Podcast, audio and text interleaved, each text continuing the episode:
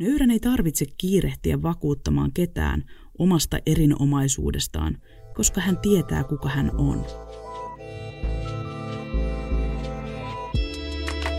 Tervetuloa Myynti ei ole kirosana podcastiin. Oletko koskaan miettinyt, miten viisaat ihmiset syntyvät?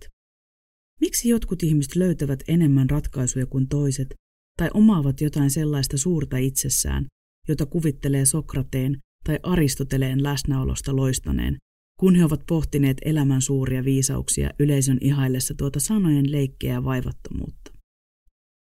Jotkut ihmiset vaan tuntumat omaavan sellaista viisautta, joka huoneeseen saapuessaan saa tuntemaan olon turvalliseksi oman tietämättömyydenkin äärellä, pysähtymään ja kuuntelemaan. Aihe poltteli sisimmässäni niin kovasti, että päätin yrittää pukea sitä paperille ja löytää vastauksia siihen, missä viisaus asuu ja miksi viisauden janoaminen on tärkeää työelämässä. Viisaus ja älykkyys eivät välttämättä asu samassa sydämessä. Jokainen meistä saa syntymälahjakseen viisauden siemenen, mutta kaikilla se ei lähde kasvamaan. Kuten kasveillakin, tarvitaan otolliset elinolosuhteet, jotta pienestä voi tulla jotain suurta. Siemen tarvitsee aurinkoa ja ravintoa, ja vasta kun se on kasvanut suureksi, voivat muutkin nähdä, kuinka kaunis puu tuosta pienestä taimesta kasvoi, tai kuinka pienestä ihmistä kasvoi hieno ja viisas yksilö. Asia on pohtinut myös Maslow, jonka tarvehierarkia on monelle tuttu lukion psykologian kursseilta. Vasta kun ihmisen fysiologiset ja turvallisuuden tarpeet, emotionaalinen turva ja arvonanto toteutuu, voi ihminen alkaa matkansa kohti merkityksellisyyttä ja viisauden etsimistä.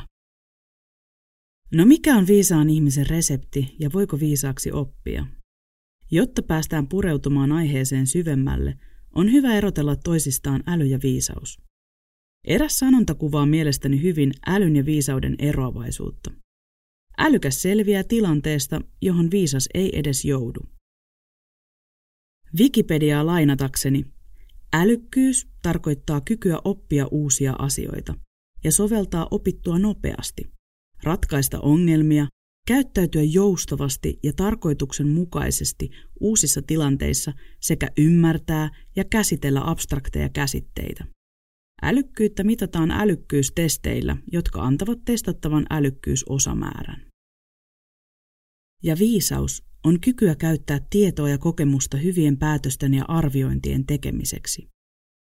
Viisaus muodostuu monipuolisten elämänkokemusten myötä ja on arvostettua syvällistä tietämystä, jota katsotaan olevan vain harvoilla. Psykologisessa tutkimuksessa viisaus on esimerkiksi usein määritelty kyvyksi tehdä sellaisia ratkaisuja, jotka pitkällä aikavälillä tuottavat yhteisen hyvän lopputuloksen.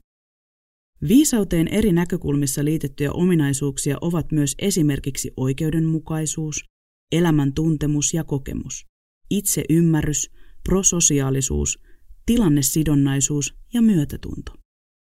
Näin Wikipedia meille kertoo ja oikealtahan tuo kuulostaa. Eli kun järki asuu päässä, tietää viisas ihminen, että viisauden henkinen koti on sydämessä. Kun älyn osalta lähdemme juoksemaan kohti maalia eri lähtökohdista, viisauksen osalta meillä on kaikilla samat edellytykset löytää viisauden lähde elämässämme. Itse Sokrateskaan ei pitänyt itseään viisaana. Viisaimpia ihmisiä ovat Sokrateen mukaan ne, jotka tietävät, etteivät tiedä, ja siis tietävät, etteivät ole lainkaan viisaita, ja siksi ryhtyvät etsimään sitä tietoa ja viisautta, joka heiltä uupuu. Viisaudessa on nöyryyttä, jota älystä puuttuu ja jotta äly voisi kehittyä, tulee sen nöyrtyä viisauden tieltä ja jättää tilaa enemmän kysymyksille kuin vastauksille. Äly kertoo ja viisaus kysyy.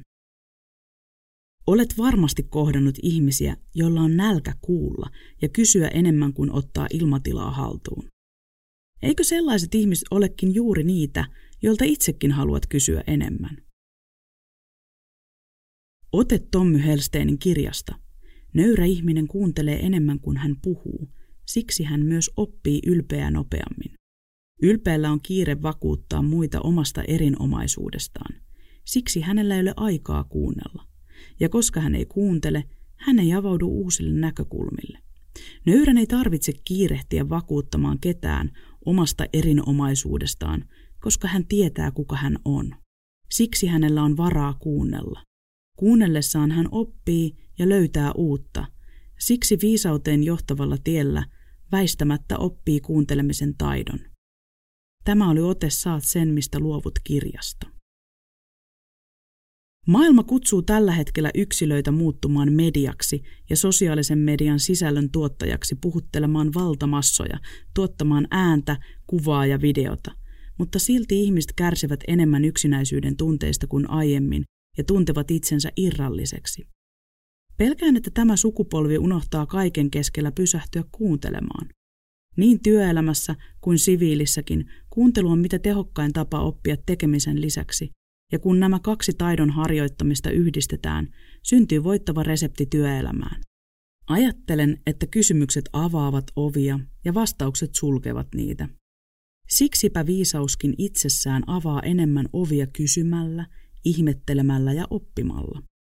Viisaus voi joskus olla myös eksymistä jonkin tuntemattoman äärelle, ja se ei voi toteutua ilman rohkeutta sietää epävarmuutta tulevasta.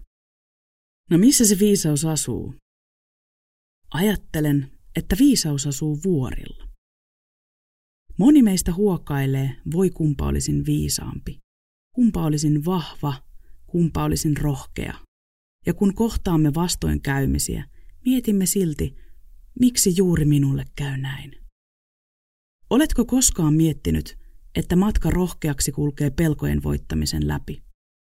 Matka vahvaksi kulkee vaikeuksien voittamisen kautta ja matka viisaaksi eletään ongelmien ratkaisemisen kautta.